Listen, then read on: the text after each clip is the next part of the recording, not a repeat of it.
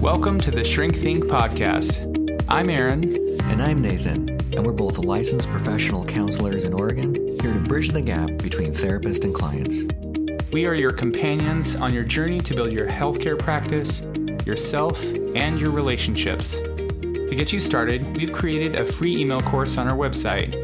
Head over to shrinkthink.com forward slash podcast, where we've got practical steps on overcoming fear and anxiety. Thank you for joining us on the Shrink Think podcast.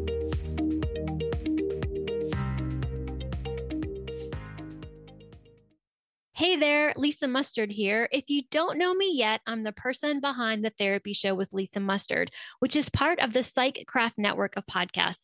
And I'm so proud to be a part of this network along with Aaron and Nathan of the Shrink Think podcast and the great work they're doing to help people in their journeys. And if you haven't discovered the Therapy Show with Lisa Mustard, you can find me wherever you listen to your podcasts. And I'd love for you to join me as I interview seasoned and knowledgeable talk therapists to glean valuable insights techniques, and tools that you can apply to your practice and your life. Plus, some of my episodes qualify for continuing education contact hours. So be sure to check it all out over at lisamustard.com for all my episodes. Plus, you can get your first continuing education contact hour for free. That's lisamustard.com.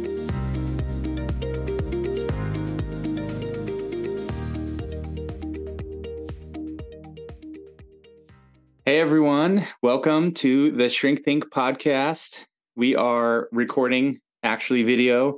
Uh, we just did an episode with Pavel. I'm not even going to try to say his last name. Lucia, I think. It's, it sounds like that. Sounds like that. I have no idea how to spell it. He's going to call me later. Uh, apparently, know that it's not good. probably. Um, but we're trying this. Uh, we recorded the video because he's got an awesome story and people have said before that we wanted to record on that we should record on video. We're like, okay, let's start with this guy. Um, so here we are. If you're watching, what's happening? Yeah. I think part of it too is it's easier when you're interviewing somebody to see them. So because we've done video before, we just never recorded it. Right. Yeah, we've got lots of video, like behind the scenes footage that maybe one day will come out and you guys will be like, wow, you look so youthful back then. yes. Something like that. Something. But today we're recording for our podcast. It's just uh, the two of us. Today we don't have a guest, but welcome if you're watching on video.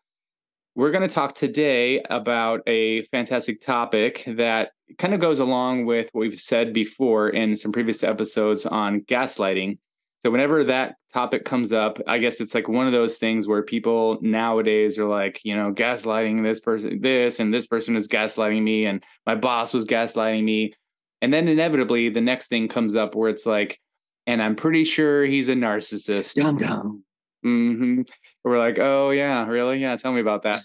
um, or or the other thing too, like maybe we'll eventually get into the other one, like that's like, you know, um, my wife was like really emotional. I'm pretty sure she's bipolar. right. Like, uh huh. Have you ever wondered why everyone is a narcissist except for you. right. No, I never think about that. I just blame everyone else.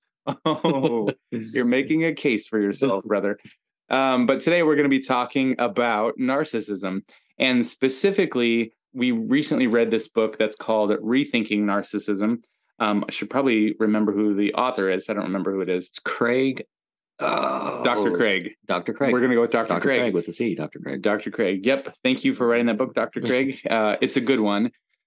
I really like the framework for it. It's in a lot of ways, it's nothing new, but it's framing it in a way that to me makes it really digestible for people. And so we're going to talk about that today and, and kind of flesh it out a little bit. So the premise of this book is that narcissism is not this like um, thing that somebody has, you know, like a disease and you need to get rid of it. And some people have this disease and other people don't have it. Instead, it's based on a very normal developmental need that we all have, which is to feel special. Um, and if you think about that, every child needs to feel special. That's part of what it means to be a child and go through childhood and grow up, hopefully, to have that need satiated in some way so that you feel good enough about yourself so that you're like, okay, I feel like I'm special enough, you know, from my childhood. I don't need to bring that out into the world and then seek specialness all the time from everyone everywhere. that's where it kind of bleeds into that like narcissism. So the premise here is that um, Dr. Craig uh, makes this this spectrum from like or this yeah it's a spectrum, spectrum, from like zero to ten right zero or one or whatever is on one end of the spectrum and ten is on the other end of the spectrum and on the lower end of the spectrum, you've got these narcissism deficiencies. These are like anti narcissist traits or tendencies. So if you think about like, um, you know, things where you are like, I'm a horrible person, stuff like I'm. You're so not, bad. Nathan, but I, I think you're great. Oh, oh, you're saying that okay? These are things on the spec. Yes, on the lower end of the spectrum. yes, yes. I thought for a second some of your issues were coming out. Your trigger, right? Maybe because it's an easy statement, right? yeah, yeah. And then the other side of it is, I am the awesomest person. Mm-hmm. Um, one of the things that Dr. Craig brings up that I think is interesting, um, and so I want to back up a tiny bit. Um, this is all kind of been around because he unpacks the the the genesis, the kind of the flow of the world of psychology and how they've interacted, how we've interacted as therapists with this for since Freud. And so for you therapists out there, um, this is an it's an interesting way to to consume this information because first of all, he's going to say um, narcissists are 100% made. There is no biological set for this. And what, like it's nurture. It's, you know, there's the total. whole nature nurture. Yeah, this is nurtured. So so um the idea, I think the short version is as we interacted with, you know, therapists, we interacted with this whole idea, or the doctors, I should say, the psychiatrist interacted with this over time. They they slowly focused on the the spectrum of narcissism that or the side of the spectrum that is obviously so problematic that you know like even dr craig would be like yeah you're not gonna be in a relationship with these people. It's it's, just not gonna happen this is that extreme narcissism side on that higher end like the 10 like, or yeah. 11 actually he, actually yeah he says uh basically if the person is at a nine oh that's right. nine or higher it's mm-hmm. not happening. And so i think that's actually done a disservice because uh like the foot meaning like our focus over the years medically and clinically has been those people. And so that with that, um, so when you're encountering um, selfishness or self-absorption, that's not necess- that's not narcissism in the sense of like the clinical DSM. But what Dr. Craig is saying is like, no, we can call that narcissism. It's just there's actually a healthy form of it. Like one thing that stuck out to me in the book is like it is actually a good thing research wise if you believe if a person believes that they actually have the best spouse that there is they go like no my my wife is better than your wife or my husband's better than your husband type of a thing. The research supports like that's actually good. And it makes sense because if you think like oh like you know my husband's amazing my wife is so incredible it's like what's that going to do for your happiness? Right? You're going to think that you've got the greatest catch you're going to feel really grateful you're going to be really happy because you've got something that's fantastic that nobody else has, which is what you want in a partner. And yeah, don't don't don't allow yourself to go like, yeah, you've got the best one for you. No, we're talking about the person that the thinks best. the best. like, yeah, like the capital T H E. Yeah, don't reframe it. And that's okay. And you might be able to see like, oh, that's right. That's the best one for you. Fine. But the reality is, is that the qualities that this person has, you just really admire, right? And you love and you attach to it. So anyway, don't necessarily need to focus all on that. That was just something that stuck out to me. Was there anything that stuck out to you in particular, actually? Yeah. Well, so let me continue with that spectrum because we didn't. No, you need to answer this right now. the middle of the of the question, squirrel, bringing us back here. Um, so on the lower end, you've got this like um, Nathan's a bad person. On the top end of the uh, the spectrum, you've got Nathan's incredible. He's the most awesome ever. And then the middle, so that would be like I don't even remember the numbers, but let's say it's like you know, one, two, three. Um, and then on the top end, it's like eight, nine, ten. Um, and then in the middle of the spectrum, um, you've got this healthy chunk that's like healthy narcissism, right? That's like your four, five, six, something like that. Um, and in that, in that, it's like, okay, if you if you look at that from the standpoint of feeling special, those people in the middle need to feel special, like everybody should, and they have a healthy amount of ego or I feel special, I am special, I need to feel special. but it's not like this craving. It's not this, I'm going to do this at the expense of my relationships or at the expense of you. Instead, there's this other side too. So move that aside. I kind of think about it from the other standpoint of like you've got these two things that you're juggling. On the one side, you've got me, and on the other side, you've got other people, right? And so Dr. Craig is saying a narcissist really only has one of those.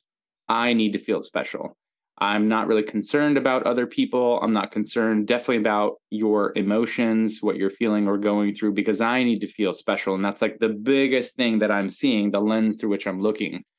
Um, but the healthy narcissist in the middle has got that healthy chunk. So it's probably not going to be as high as a as an extreme narcissist because they've got some space reserved for I can see you, I care about you, and I'm sensitive to what your needs are or how you're feeling right? So there's the I care about me and I care about you. That's kind of in this middle section. So just because somebody's got a like a healthy sense of themselves um, doesn't mean that they're a narcissist. They could be somewhere in the middle because if you can see them actually also genuinely caring about other people, that's a really good thing. Essentially, you've got somebody that's sort of the the cream of the crop in the middle um, because they got the best of both worlds. I feel special and I want to make you feel special one of the the the indicators kind of the, the ways that he's trying to help you as the reader connect with this information as far as to use it is he would say it's really the question like kind of what you're saying as far as connecting with other people. Um, if this person seems to only care about themselves how you speak with them while they're doing that is you have to use we language. So there's some people for example that are farther on the scale one way or the other and if they if the person is able to respond to we type of language where, where they were able to connect to that and go that would be like okay that's not necessarily healthy narcissism per se but it's a relationship that you could that, that could be navigable depending on how much you want to get into it. But my point is that really the question that gets answered um, or the question that needs to be answered when you're trying to evaluate yourself and maybe inside of a relationship with a person that you think is a narcissist is can they do they respond when you start to use we language? Or uh, you know i've um, we need to figure out how we're going to navigate this this and this because my feeling about it is this which seems to be pretty important if they don't care what your feeling is they ignore the thing entirely and do what they want you have a problem that that could be a relationship that might not be that navigable. So that's kind of getting into what defines the like extreme narcissism or like your classic narcissist, right? So on the one hand, you've got the too much needing to feel special, right? If that's too excessive, then that's going to drive somebody to put themselves first above and and in place of other people. He also defined it, I think, as we know, as somebody who typically uses a lot of manipulation or uses manipulation in their relationships because if that makes sense it makes sense that if that person is trying to feel special they'll do all kinds of things position themselves situations people relationships to achieve that which is not just letting things be what they are as we've talked about before on this podcast but instead try to manipulate things to get that need met.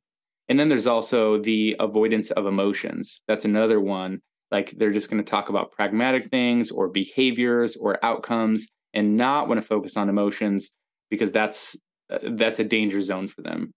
Yeah, one example that kind of highlights what you are saying, Aaron, about the, on the type of example you were talking about, and you also mentioned this idea of the lens of focusing on self.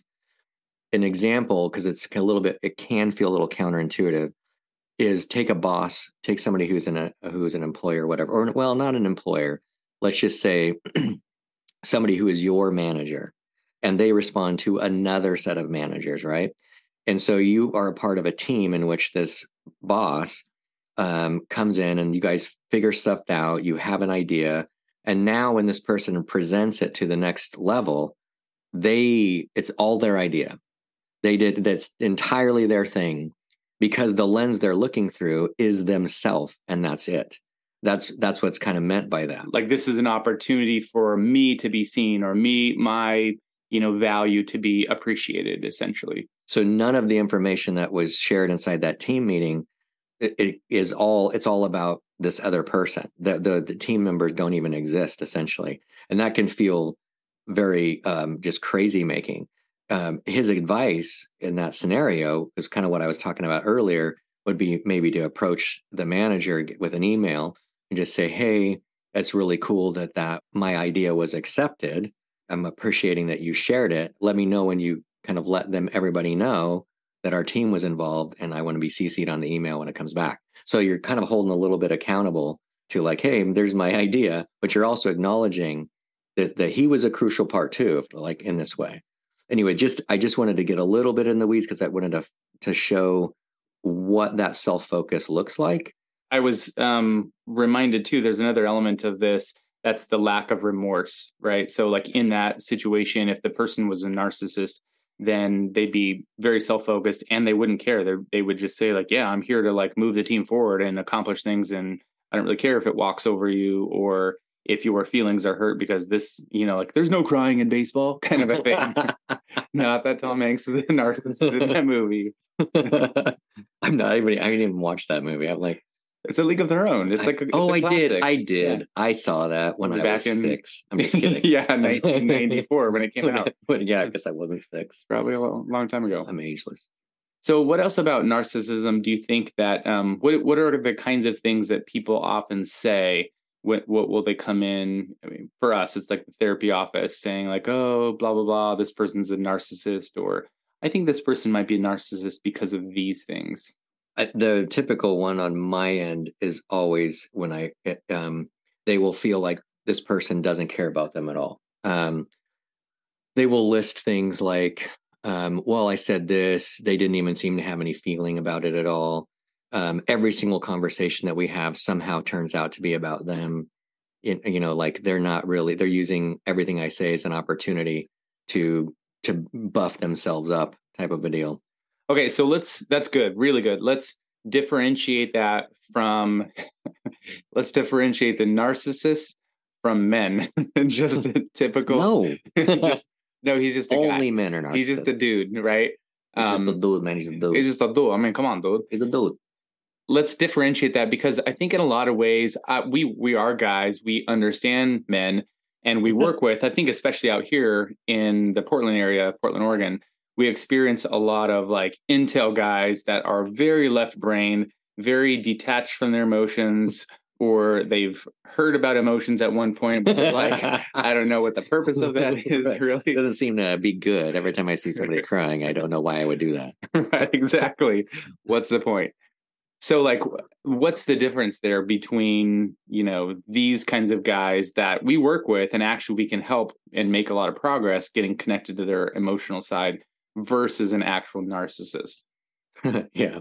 Um, I would say one of the things is just it's a knowledge based issue, like uh, to some extent, meaning like with those guys, they they don't know how to do it. They're a little nervous about it.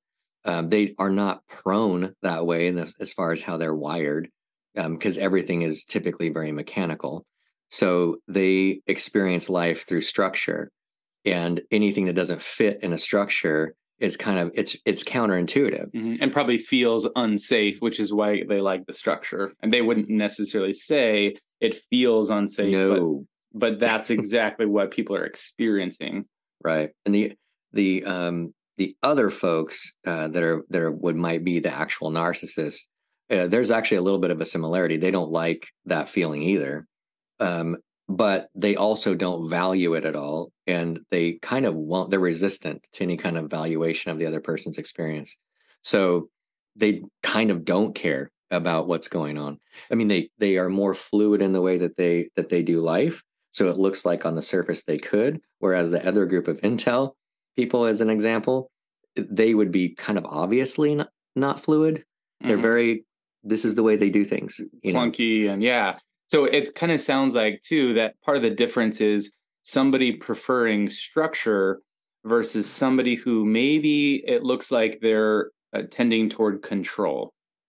Right. That the they're trying to make life happen for themselves.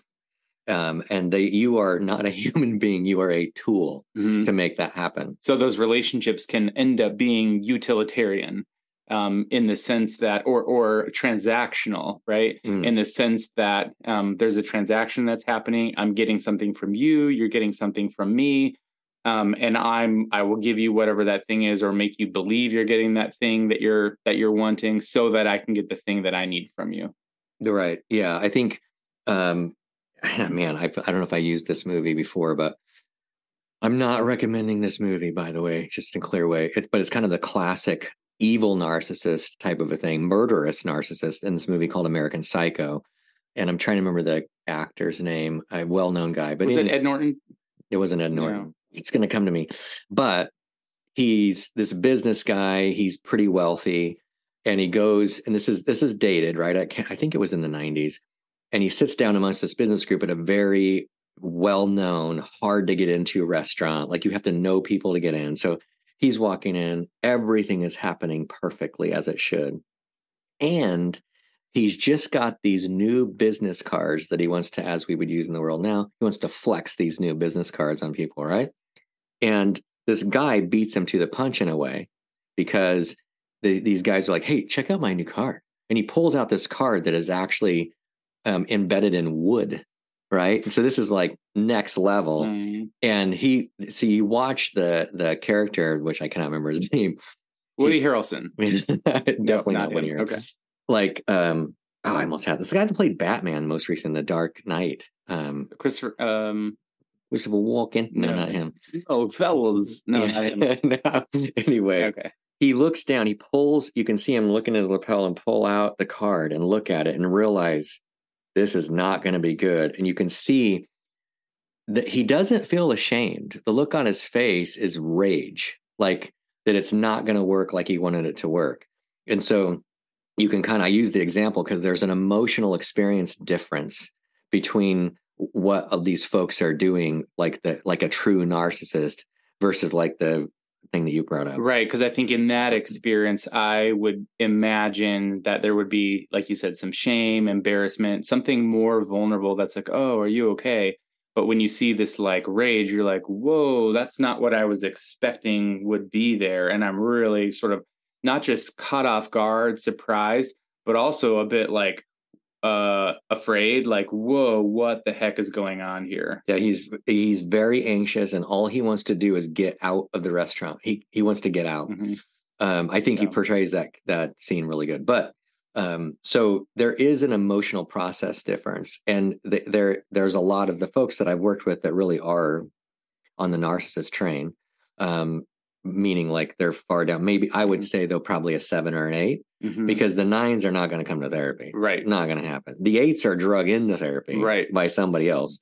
And so are the sevens, but it's doable. Right. Um, those folks um, don't often see the point.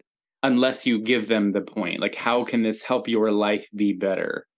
Meaning, like, I, I worked with a guy who was a narcissist years ago, and there was some marriage stuff that was happening. And it was like, here's how I can make your home more peaceful because when you come home from your you know busy job or whatever you want to have peace when you get home. This is what he was saying. And it was annoying that he had to talk with his wife sometimes you know because like the relationship or whatever. And it's like well here's how i can get that off your back. And it's like oh that sounds great.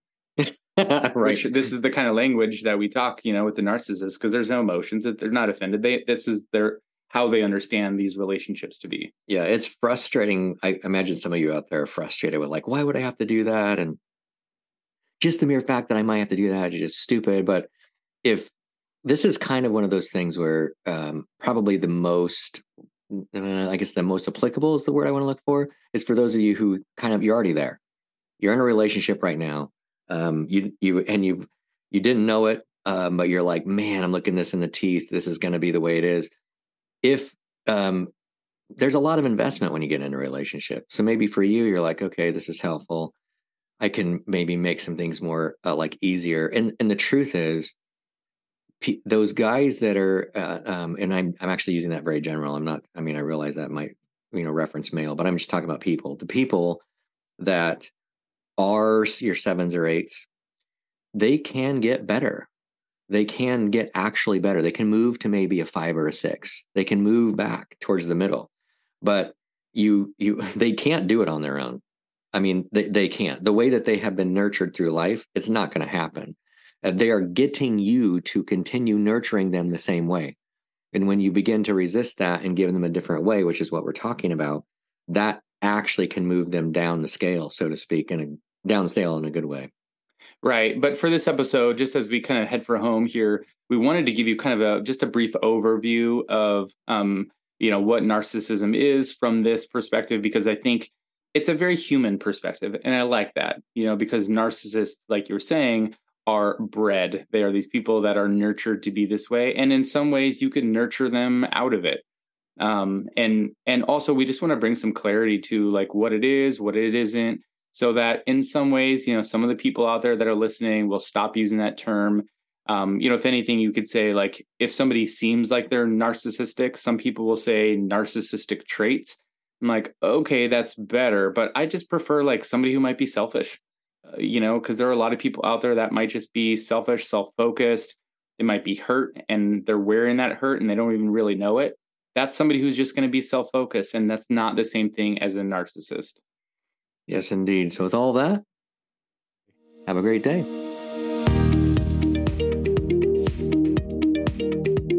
Thanks for listening to our show.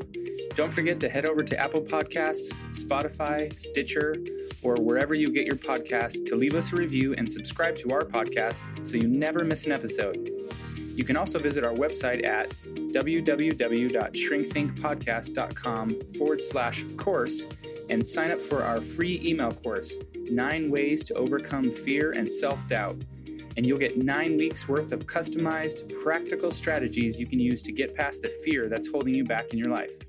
Thanks again for listening.